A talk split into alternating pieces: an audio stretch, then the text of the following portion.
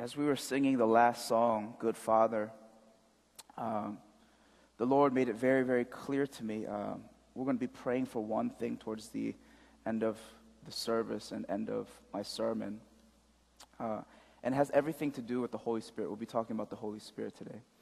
Uh, John 12, 14, rather, John 14, and you don't have to turn to this, I'll read this for you. And this is an instrumental passage, John 14 and 16, actually. It's an instrumental passage in understanding the role of the Holy Spirit, um, what it was sent to do, and what it does for us today. But this is what Jesus says about the Holy Spirit when he promises his disciples um, the coming of the Holy Spirit. It says in chapter 14, verse 15, verse 15 of John, it says, If you love me, you will obey what I command. And I will ask the Father, and he will give you another counselor to be with you forever, the Spirit of truth. The world cannot accept him because it neither sees him nor knows him, but you know him, for he lives with you and will be in you. I will not leave you as orphans, I will come to you. Right? So, the, one of the primary roles of Spirit that I'll be emphasizing today is the Spirit of truth, the Spirit that reveals truth.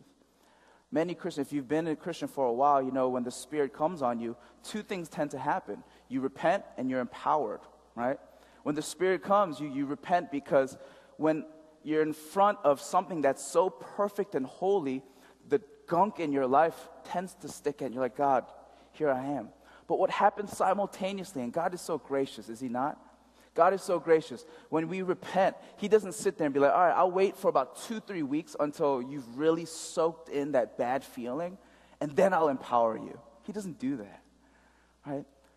Our Father is gracious. He says, as you repent, I'll empower. Right? As you repent, I'll prove to you, I'll show you who you are. And when the Spirit of truth comes, you repent because there's gunk. What ends up happening is, I won't leave you as orphans the Spirit of truth will reveal who you are in Christ Jesus or because of Christ Jesus. The Spirit of truth reveals our identity as sons and daughters of Most High, which leads us and invites us to be empowered to do the works of God. It goes from that foundation alone that we do the good works of God. Amen? Right? So, as we were singing that song, Good Father, you are perfect in all of your ways that you don't make mistakes, that you see my sin, that you know the thoughts, you know my feelings, probably the bad ones too, that, that I, don't, I have against people I don't like, but yet you love me and you are perfect in your ways, in the way that you come, in the way that you restore, and the way that you empower. So, my prayer for us today is that we would walk out that door knowing that we are sons and daughters of Most High God right? And that we would walk with the air of confidence wherever we go because He's with us and He will never leave us nor forsake us. Amen? Amen. I want to do one thing before I start. If we could all close our eyes, let's all close our eyes. There's this idea of inviting the Holy Spirit. And if you've been a Christian for a long time and, and if you've experienced the Holy Spirit, whatever that means to you, you kind of have your own way of inviting the Holy Spirit. For me, sometimes I kneel and, and just raise my hands just as if I was, I was receiving from Him. Sometimes I, I, I picture uh, different things. But I'm going to kind of walk you through an invitation from us to Him of the Holy Spirit. Right? So let's just close our eyes and just kind of settle our hearts. Now I want us to picture a, a, a beautiful banquet table got the candles, got the, the place settings, the, the, the tablecloth, and that one other table, useless tablecloth that runs through the middle that, you know, like people like to put on there. Candles, it's the place settings there, the glasses are there. And you smell, and you were sitting all around the, the table, and you just smell the aromas of what's inside the kitchen or what's cooking outside the grill. For me, I like steak, so I'll think about steak, right? We got the vegetables coming out, the salad, maybe some appetizers that you all enjoy. Right? And we, as the host, let's say we are the host, we're dreaming of this, we're, we're picturing this. We, as the host, we're, we're meticulously making sure that everything is perfect because we have an honored guest who's about to come. So, all of us, and you can picture your family or your friends, we're all sitting around the, the dining table, we're seated, and we're just waiting anxiously for this person. There's an empty seat. In the same way, there's anticipation. In the same way, there's excitement. In the same way, we're just, uh, we just can't wait for this person to come. Say, Holy Spirit, that's how I feel about you right now. There's an empty seat in my banquet table, and I need you to come. I want you to come. I've prepared my heart. I just sang wonderful worship songs to you to pre- prepare my heart. Won't you come? Holy Spirit, could we just stay in a moment, maybe 30 seconds or so? Just picture that. And let's just say to the Holy Spirit, won't you come today? Won't you come?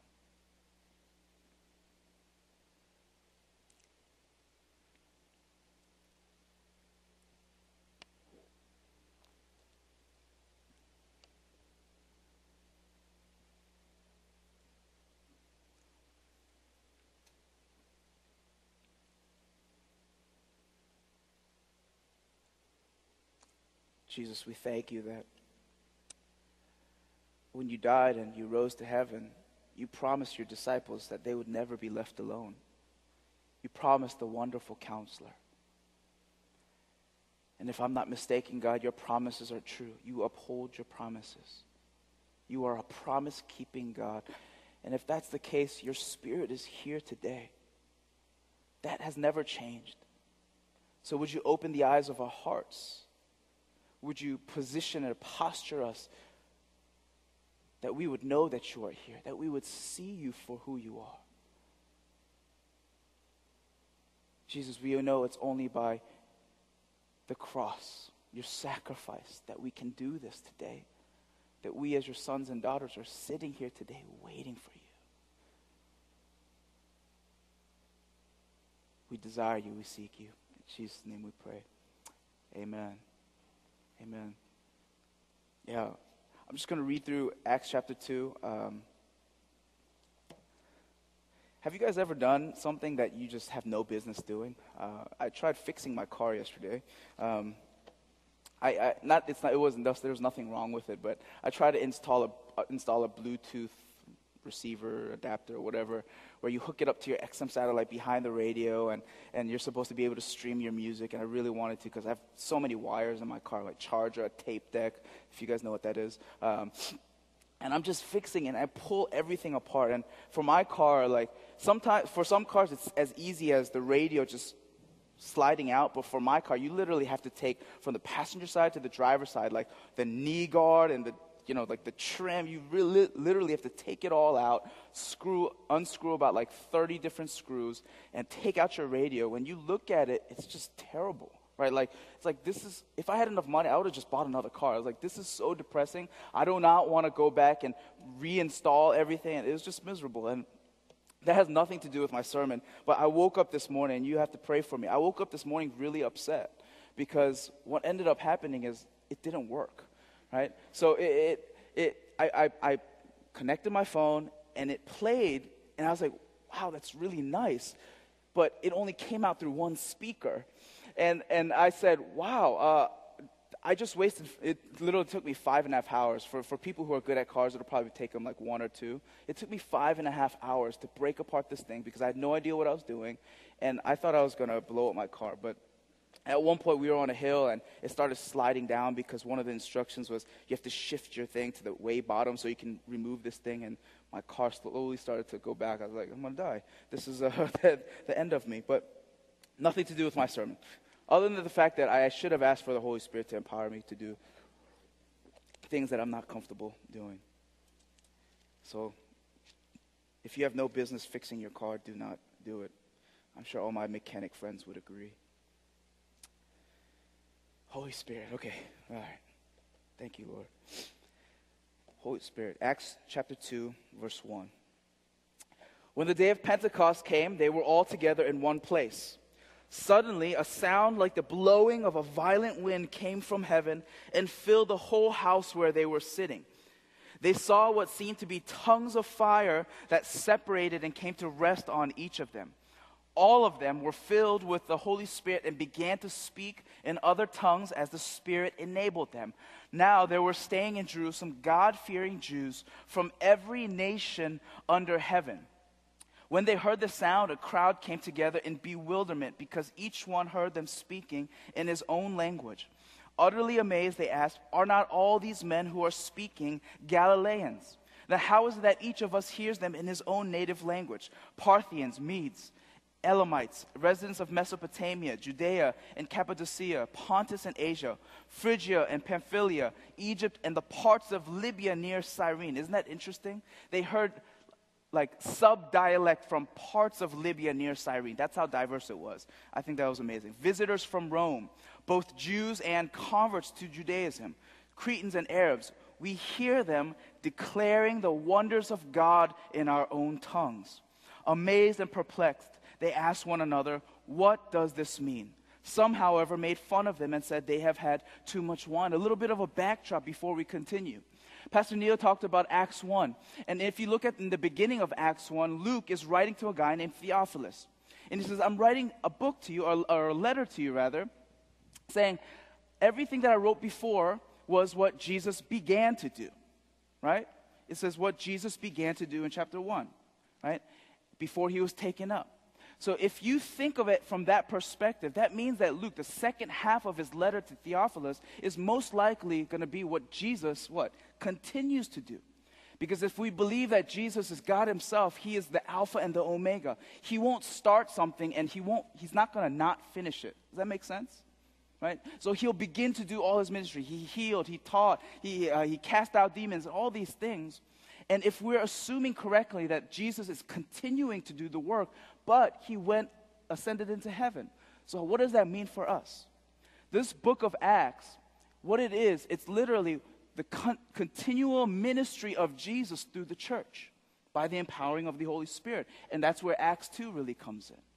If you recall Jesus saying to his disciples, and this is very important, and I'm going to touch on this at the end of my message the workers are few, are, yeah, the workers are few. The harvest is plentiful, but the workers are few. Do you guys all recall that? The harvest is plentiful, but the workers are few. And he was not talking about grain and barley. He was talking about people who needed to understand who Jesus was. He was talking about lost sheep. Right? But in the same light, so think of that. In the same light, we have uh, uh, uh, Jesus who's talking to his disciples right before he ascends. He says, Wait here for the Holy Spirit, so that you would be my witnesses to Judea, Samaria, to the ends of the earth. Right? And then in Acts 2, we see people being filled with the Holy Spirit. And if you've ever read Acts 2 before, we see towards the end that thousands were added to their number. Right? You see that kind of, what is that called? The, the, the storyline? What Jesus said harvest is plentiful, workers are few. Wait here for the power of the Spirit that you would be witnesses to Judea, Samaria, to the ends of the earth, and the Holy Spirit comes, and people were added. Not only that, what was fascinating to me, and this is just kind of a side note, this is a whole nother sermon, a whole nother discussion, is that in verse 5 it says, Now they were staying in Jerusalem, God fearing Jews from every nation under heaven. And I don't know if Luke, he understood what that really meant, especially in, in our time where there's so many different tribes, ethnicities, and cultures and traditions throughout the world. But it says it, every nation under heaven was there, was represented there. And he's, he writes out a list, and I don't think this is an exhaustive list. I think there was probably more, right? It says every nation under heaven was there. Does that, does that amaze you at all? The fact that they were coming in for a Jewish festival, every nation under heaven, converts of Ju- to Judaism were there, right? Jesus says a little while ago that he's going to make disciples of all nations, and that's what he's sending us to do. But also, he says, You're going to be my witnesses to Judea, Samaria, to the ends of the earth. And when the Holy Spirit comes, the very thing that will empower us to do the work of God, every nation under heaven was there. Is that pretty cool? Because if I read this correctly, and, and these, every uh, nation under heaven came to be, came to the saving knowledge of Jesus, they experienced the Holy Spirit, the natural thing for them to do is go back to their hometowns and do what? Be witnesses. Jesus is intentional. And one question that I would ask of you all is that when we think about the Holy Spirit in the church today, is it really just for an experience or is it really to launch us into a greater purpose that God calls us to. Yeah, it's the spirit of truth that will really bring us to a place of intimacy, sonship, daughterhood, right? But that's not all. It's to launch us to become witnesses. It's to launch us to become the hands and feet of Jesus wherever we go. Just had to put that there. Right? It's, a very, it's an understanding that we need to have as we go through the book of Acts. And I'll say this I'll say this, friends. We can't listen and we can't hear sermons on Acts and do nothing. Because the very essence of what Acts is, is Christ empowering the church, you and me, to do and continue the works of Jesus. Right? Friends, we can't just sit here and listen to Acts and do nothing about it. And of course, a lot of that is on, on the preachers that we serve because we have to communicate it well. But at the end of the day, if you read Acts on your own, if you read through the chapters of Acts and, and Paul's missionaries' journeys and, and everything that he's done and everything that Jesus continued to do, then we can't just sit here and be like, okay, um, I'm a son, I'm a daughter. Being here at church and worshiping only on Sunday is okay. There's got to be something that stirs in your heart or I would even argue, I would as go as far to say that maybe you haven't really experienced the Holy Spirit. Because when the Holy Spirit came, what ended up happening was the preaching of the gospel. And even a simple gospel that Peter preached. He was just recounting history, and I'll read that in a moment. That added thousands to their number. The Holy Spirit will empower you if you are willing. And this is what uh, Henry T. Blackaby, he wrote Experiencing God. We, that's a discipleship book that we offer at times at, at our church. This is what he said The Holy Spirit does not need to equip you for what you're not going to do. So if you're in rebellion against Jesus and refusing his right to be Lord, and rebellion could look like, I hate you, Jesus, or just not walking with him simply, saying that you're a believer, just not walking with him, that's rebellion. So if you're in rebellion against Jesus and refusing his right to be Lord, he doesn't need to send the Holy Spirit to equip you for service. And tragically, you miss out on the joy that he brings. So let the Holy Spirit deal with anything that's keeping you from obeying Christ. Wow. And that's part of the repentance thing.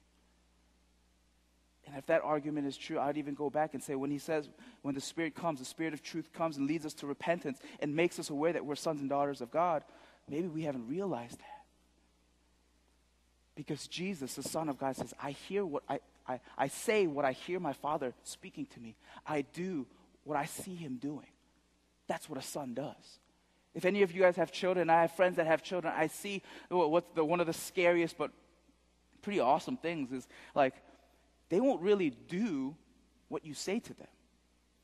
They'll do what you what they see you doing. You know what I mean? Right? Or say what they hear you saying. Am I right, parents? Am I completely off here? Right? Most likely it'll happen to a certain age. Right? In the same way, if we're sons and daughters, we hear what we hear from the Lord and we speak it out.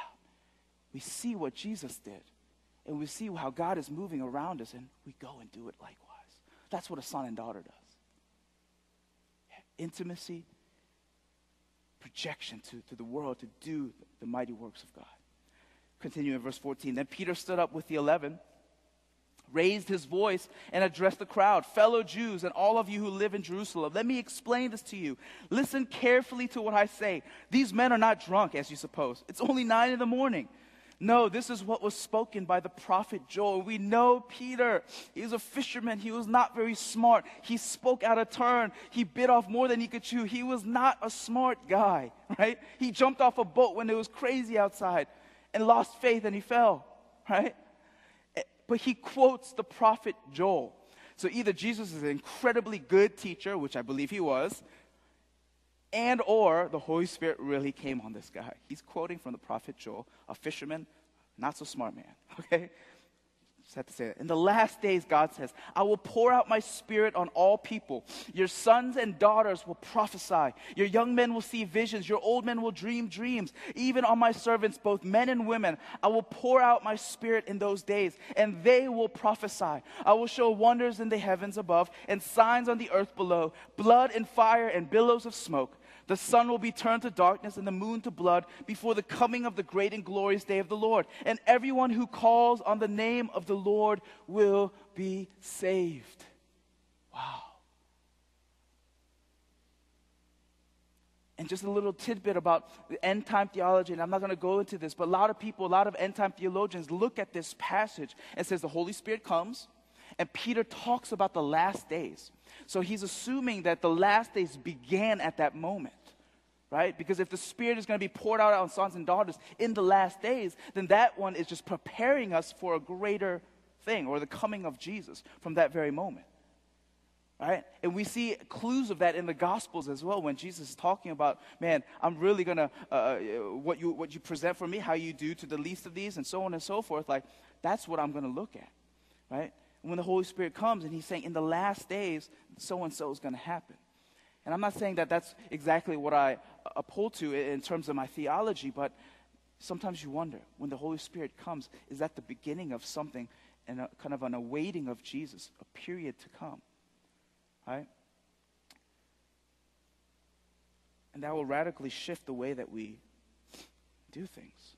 Because if Jesus, the timing, the coming of his of Jesus is near, then man, we need to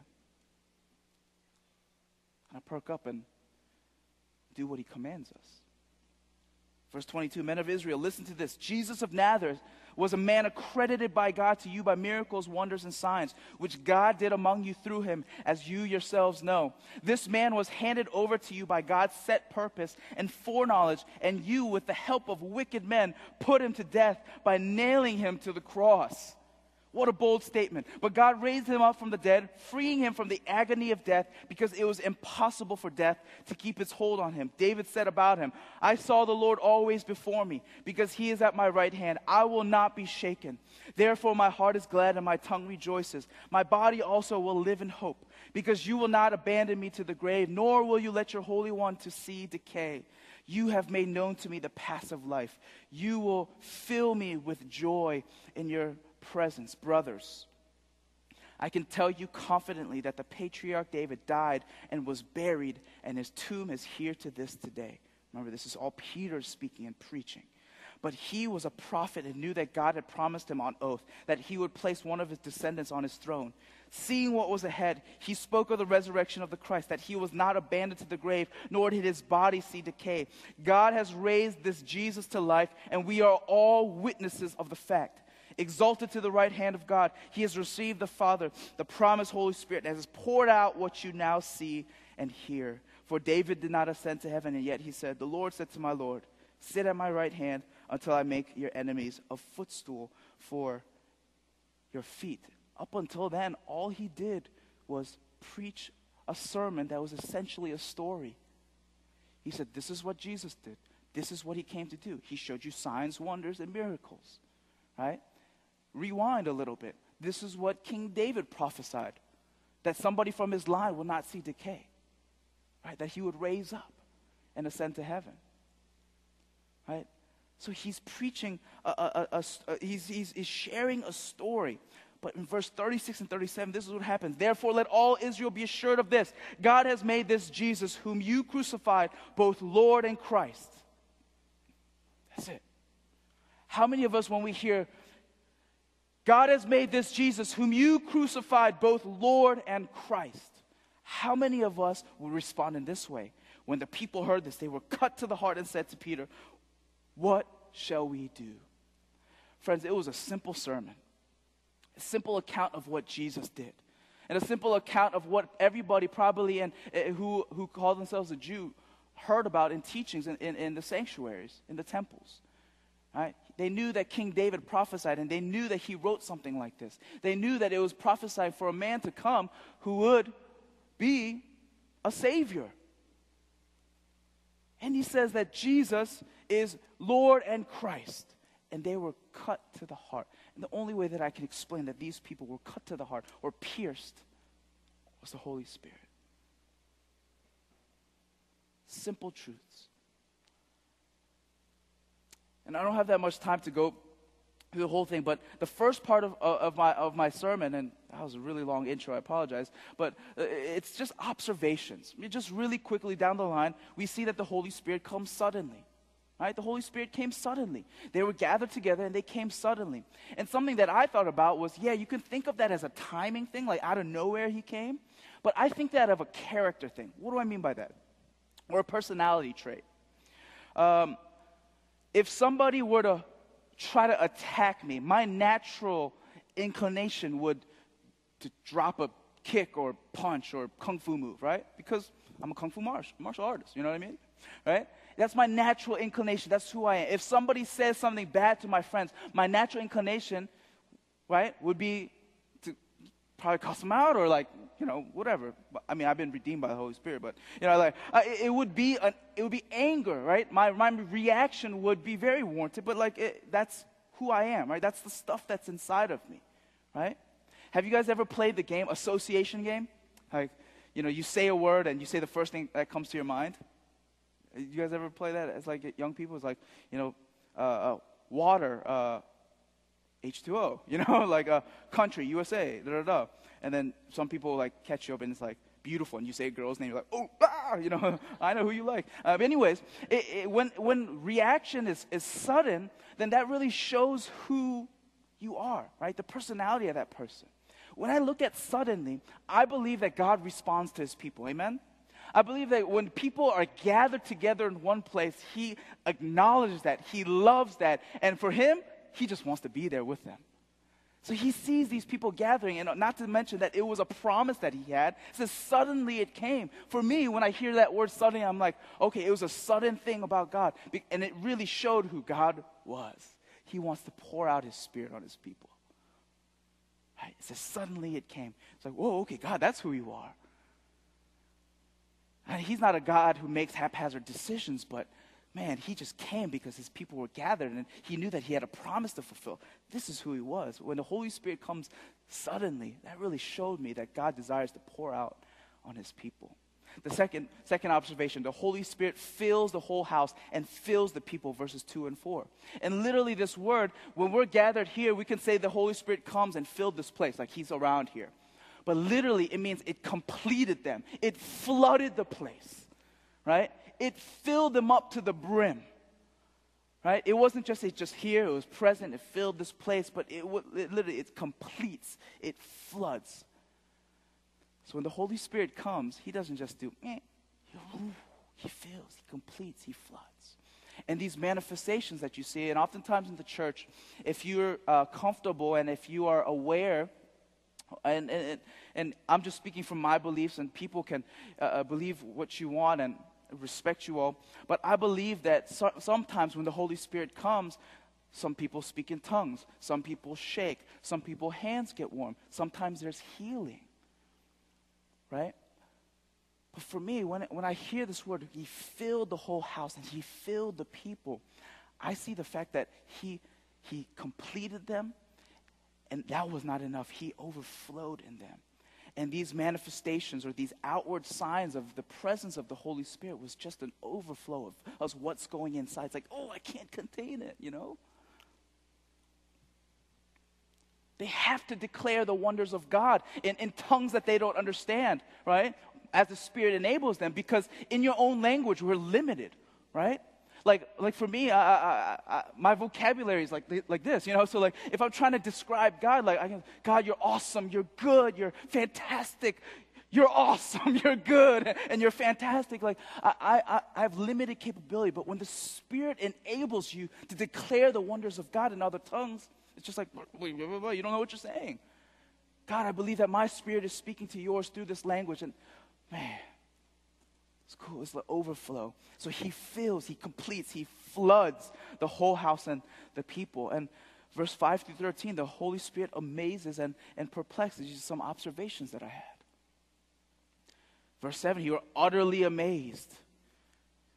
In, in verse 11, we hear them declaring the wonders of God in our own tongues. Amazed and perplexed, they ask one another, What does this mean? And can I tell you something about the, that's amazing about the Holy Spirit? Um, it doesn't discriminate. Unless you call on another God. That's not God, right? It doesn't discriminate. It says, Are not all these men in verse 7 who are speaking Galileans? If you remember somebody when they're talking about Jesus is what good can come from Nazareth in the area of Galilee? It's a derogatory term. These are Galileans. These people stay to their own area, territory. They're not that smart, right? they're not well traveled men, because at this time, when if you're a well traveled and educated man, you probably can speak several different languages. These guys aren't well educated. He says, Holy Spirit came on simple, hungry, desperate people. Sometimes I think we overcomplicate Christianity. There's so much theology, and I'm taking seminary classes right now. It's just, oh God, you know, it's like chapter after chapter. At the end, when it comes to theology courses, like for me, like it's just like, oh, you'll just never know, you know, just because God is mysterious, and it's not like that for real. But you know, that's how, sometimes how I feel. But it's just he came upon simple men, and the people looking at them were like, wow, amazed, perplexed what does this mean? And I think that's something worth underlining. What does this mean? Because remember, they thought they were very, very, there's a lot of racism and discrimination at this time, right? God was the God of Jews. Jesus was a Jew. Therefore, Jews were entitled to all the above. But they were amazed and perplexed that the Spirit of God would come and do such an amazing work in people who were not Jews, Gentiles, essentially. They're like, what does this mean? Could this mean that I can be filled with the Holy Spirit too? Does, does, does this mean that, that Jesus loves me and I'm a son and daughter of Abraham even though I don't come directly from his bloodline?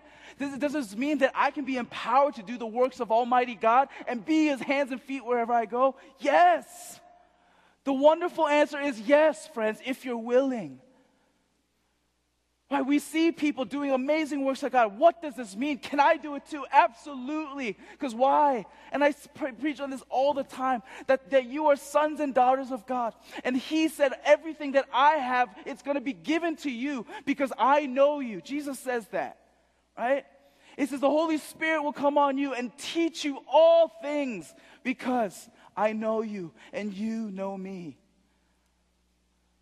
The only person that puts a lid on, on, on uh, what we're capable of is yourself. Through different things that the enemy does, through different insecurities that he may prod at.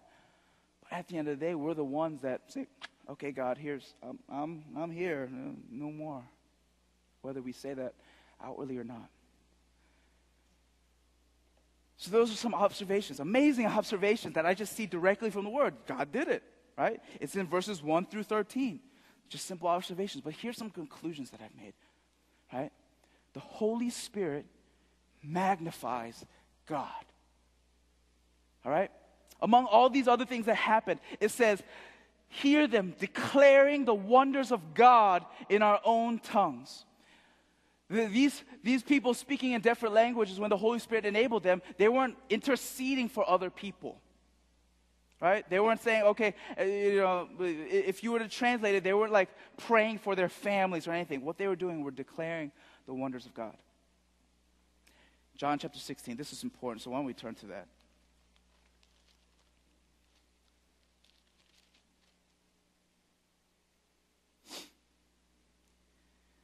John chapter 16, verse 13. But when He, the Spirit of truth, comes, He will guide you into all truth.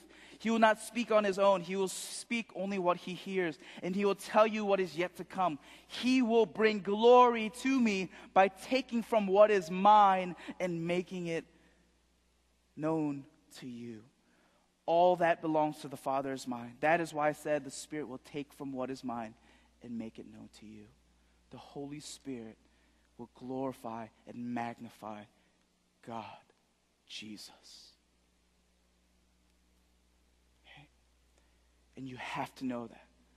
I know of many people who, who, who consider so highly this experience of the Holy Spirit and they for, completely forget to magnify and exalt Christ. A lot of times, manifestations are all about them.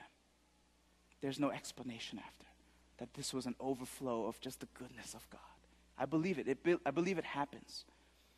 There's, there's just, I, I can go on and on about the misuse of Holy Spirit in Acts 2. But remember, it's to exalt and magnify, declare the wonders of God. Amen? The Holy Spirit enables the supernatural. There's nothing that is not supernatural about this. It is supernatural, right? They spoke in other tongues. They were Galileans, right? They were cut to the heart. God does things that are seemingly unnatural because he desires to bring that about so that he, so the Holy Spirit can declare the wonders of God. If we know that that, that can't happen through, through medicine, if we know that that can't happen through just, uh, uh, just bandages and whatever, we know that that's a supernatural work of God. A few examples. Last, we had a, a retreat, a family retreat a couple weeks ago. And Pastor Shin Kim came, and a lot of his, his, uh, his emphasis um, among other things, it was a healing, physical healing, right? And that's something that he's been walking in and practicing for a very long time. And I asked a brother uh, of our congregation if I could share the story, and he said one of the things that he does, he, he, he, he, uh, he lined up some chairs, and he says people with back problems, lower back problems specifically, it's usually caused by just a, a different length legs, right? Because if you're walking like this, like one side's gonna, it's gonna be messed up right? So different people started coming up, and this one brother came, and he was closest to me. So he, so Pastor Shin asked, all right, would all some uh, some prayer partners would come? One at the leg, so you can really testify to see a leg growing out, and one other person behind them, just praying for them. So I prayed for this brother behind, right? I was like, oh man, God, you better make something happen, because if it don't, that's awkward, you know. So he begins to pray. Very simple prayer he says, he, he, he, encourages the prayer partners to say, just let grow out in the name of Jesus. We believe in the healing, restoration power in the name of Jesus, that the Holy Spirit will come and grow out like all the. And lo and behold, it wasn't like, I mean, that would have been, I would, I would have been freaked out, but it was like maybe like half an inch or so, right? And like, okay, yeah, like if healing, for me, this is me talking, the pastor, right? I'm like, he could have just shifted a little bit, you know what I'm saying? Like, don't play games with me. But this, this brother come, walks up, stands up, and he starts going like this. And he goes, this is legit. I was like, oh, yeah, it is legit, brother. I was like, wow. And I followed up with him, and he actually said that he went to the chiropractor, and he said it's not 100% better, but it's remarkably better from one prayer. That's a physical thing that I believe that our Jesus can do. Can I t- share a, st- a, heart story? And I'm almost done here. The, the worship team can start coming up. Um, I'm not that almost done. I'm just going to sing. I'm going to talk while you guys play. But that'll rush me a little bit. But I, I had a friend in, in, in, in, college, sophomore year of college. He wasn't a believer. S- one of the smartest men I know. Like some of you guys are smart, but he's smarter. Okay. Uh, in in our school at Northwestern, there was a, a program called HPME, which is a three-year undergrad program, but it's a guarantee that you get into Northwestern Medical School. Pretty prestigious. So it's a seven-year med school program, and he was one of those guys. I think they were like 20 or something. 20. Uh, anyways, smart guy. A lot of them were Asian. Um, I, I, okay, I, am sorry, I shouldn't say.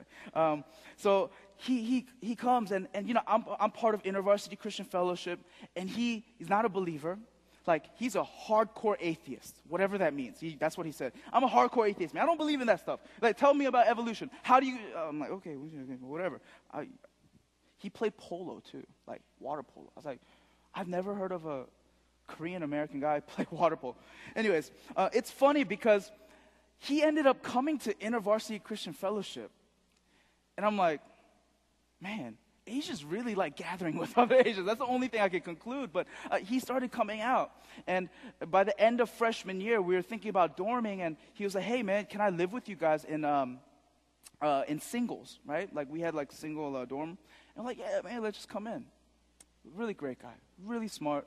He really excited about organic chemistry. Like, if you ever take organic chemistry, there's um, like these like uh, tools, like or these like molecules and stuff that you put together, and like, oh, you know, this is H356, whatever. Uh, uh, so he loved that. Like, he got excited when like it's like, look at this. I'm like, all right, whatever. It looks like bubble gum to me. Um, what was I saying? Really smart, really smart. And uh, he actually con- continually came out to our fellowship and a lot of times I was like, what are you doing, dude? Like, you could care less what's preached. You don't know any of these songs. And the only thing that I could kind of come up with was the fact that he just enjoyed our company. Right? Talk about the Holy Spirit. He wanted to learn guitar, and I taught him a little bit guitar G, C, D, E minor, if you guys are musicians. And uh, one day after class, I, I come uh, home, and I'm walking through the halls, and I hear just really broken guitar playing. I'm like, that sounds so bad, but I'm glad that you're pra- practicing. He's playing. I walk into his room, and he's like, "Yeah, come on in. Like, help me out. Make sure that I'm playing these things right." And he proceeds to sing this song. It says, I sing a simple song of love to my Savior, to my Jesus. I tried to match it with the keys, it wasn't right. and he's playing these things. And then I start to hear crying, tears. And I'm like, that's crazy. He's singing a simple song of love there's no words of evolution or trying to prove it wrong or trying to use apologetics to prove that Christ and God exists. He says, I sing a simple song of love. He started crying. I don't cry, and I was just like, you know, like when you do, it's like, it's like I don't, two guys crying in a single dorm room. Like, this is weird. But the Holy Spirit was moving in his heart.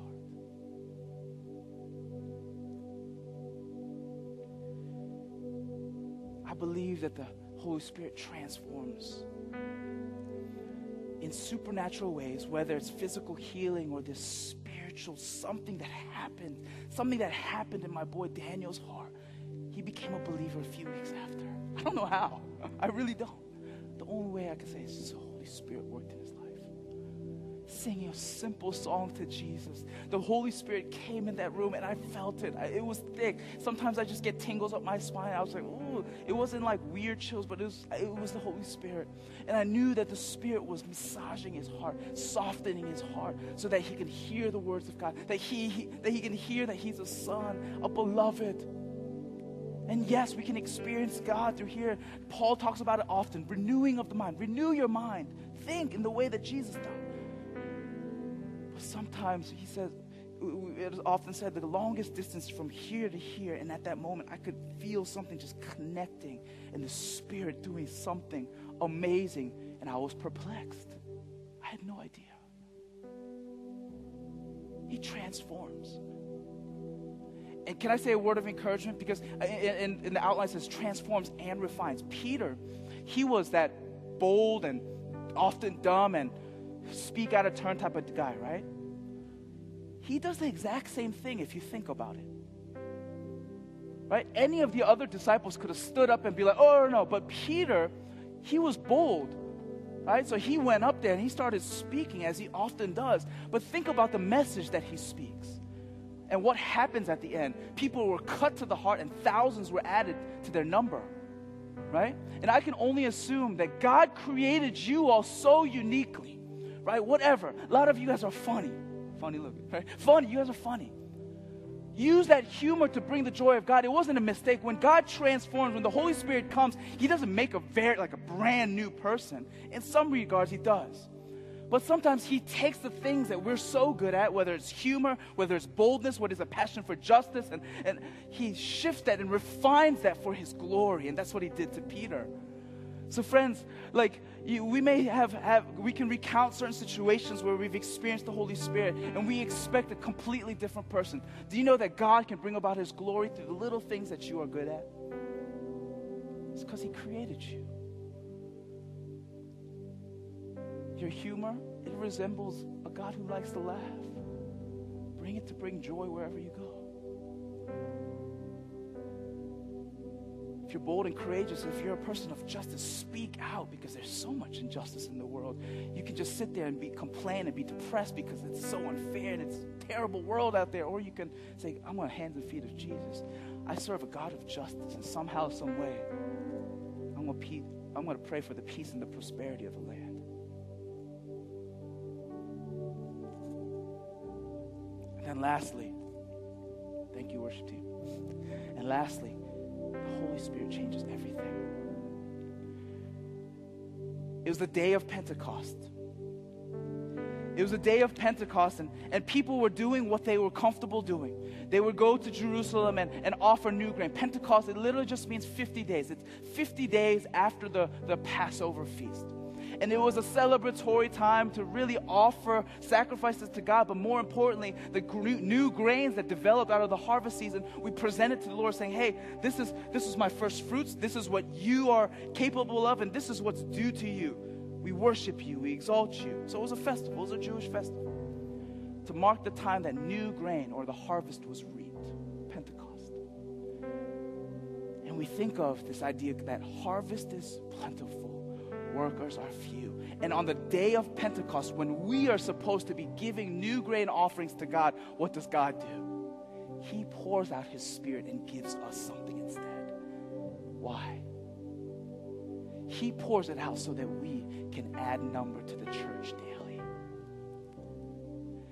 During a festival and in the Jewish tradition, when we're supposed to be offering sacrifices, God says, No, I'll pour out my spirit. So that what Jesus said, harvest is plentiful and workers are few, can be minimized. That workers are few can be minimized. And what he said in Acts 1 can be maximized. That you all would be my witnesses to Judea, Samaria, to the ends of the earth. Friends, think of what God did at this moment in time. The disciples were gathered together, and he says, You're going to be Ju- eh, my witnesses to Judea, Samaria, to the ends of the earth. And then I'm sure they're looking at each other, however many there was, like, You're going to go over there. I'm going to go over there. How is that going to happen? But Jesus is so wise. it says all this happened for a purpose. It says this is Jesus sending out.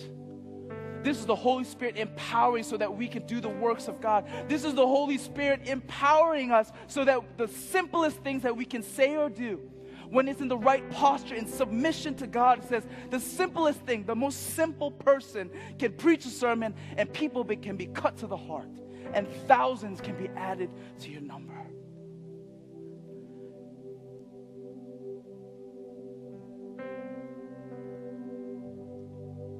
friends, if that resonates with you, if the fact that God desires to use you, son and daughter, to bring other son and daughters into the family of God, everything changes with the Holy Spirit. Everything has to change. These people were, they're not just uh, religious people. They, uh, they weren't like priests. They, they would probably had other occupations. When the Holy Spirit came, I can guarantee that everything changed about them. Their mindset, the way they looked at the economy, the way they looked at health. They probably prayed for that person before, before uh, giving them medicine. And legal services, the poor, everything changed about them upon receiving the Holy Spirit. Why? Because as sons and daughters, we know we know that that's available for us. We know that as sons and daughters, we're capable of this. Better yet, God is capable of this and using sinful, broken people like us. And if that's not good news to you, I don't know what is. Friends, upon a everything should change. And my prayer as we go through this book of Acts, and we're going to sing a song together. And I'm going to dismiss after we sing the song together because I want everyone to participate in closing worship. I'm going to dismiss some of you all. But I'm going to ask some of you guys who want to receive prayer just to come forward. And think about this as we sing the song. If you believe and you desire so much that a son and daughter is who you are, and I, I, and I think there's a few of us here actually that, that really, that, that that's what they're desiring, right? Uh, and not to knock on earthly fathers and mothers because there's incredible ones out there. But maybe there's something in your life that happened that is like, man, I'm not a son, I'm not a daughter, I'm a nobody. Because sonship in, in Scripture, and sonship when it comes to God, it means a very high place. It's not just something happened biologically and I came out of my mother's womb and there I am. No, you have a purpose, you have a destiny. You are a son, you are a daughter. And I feel like some people here need to hear that. There's a Father in heaven who loves you.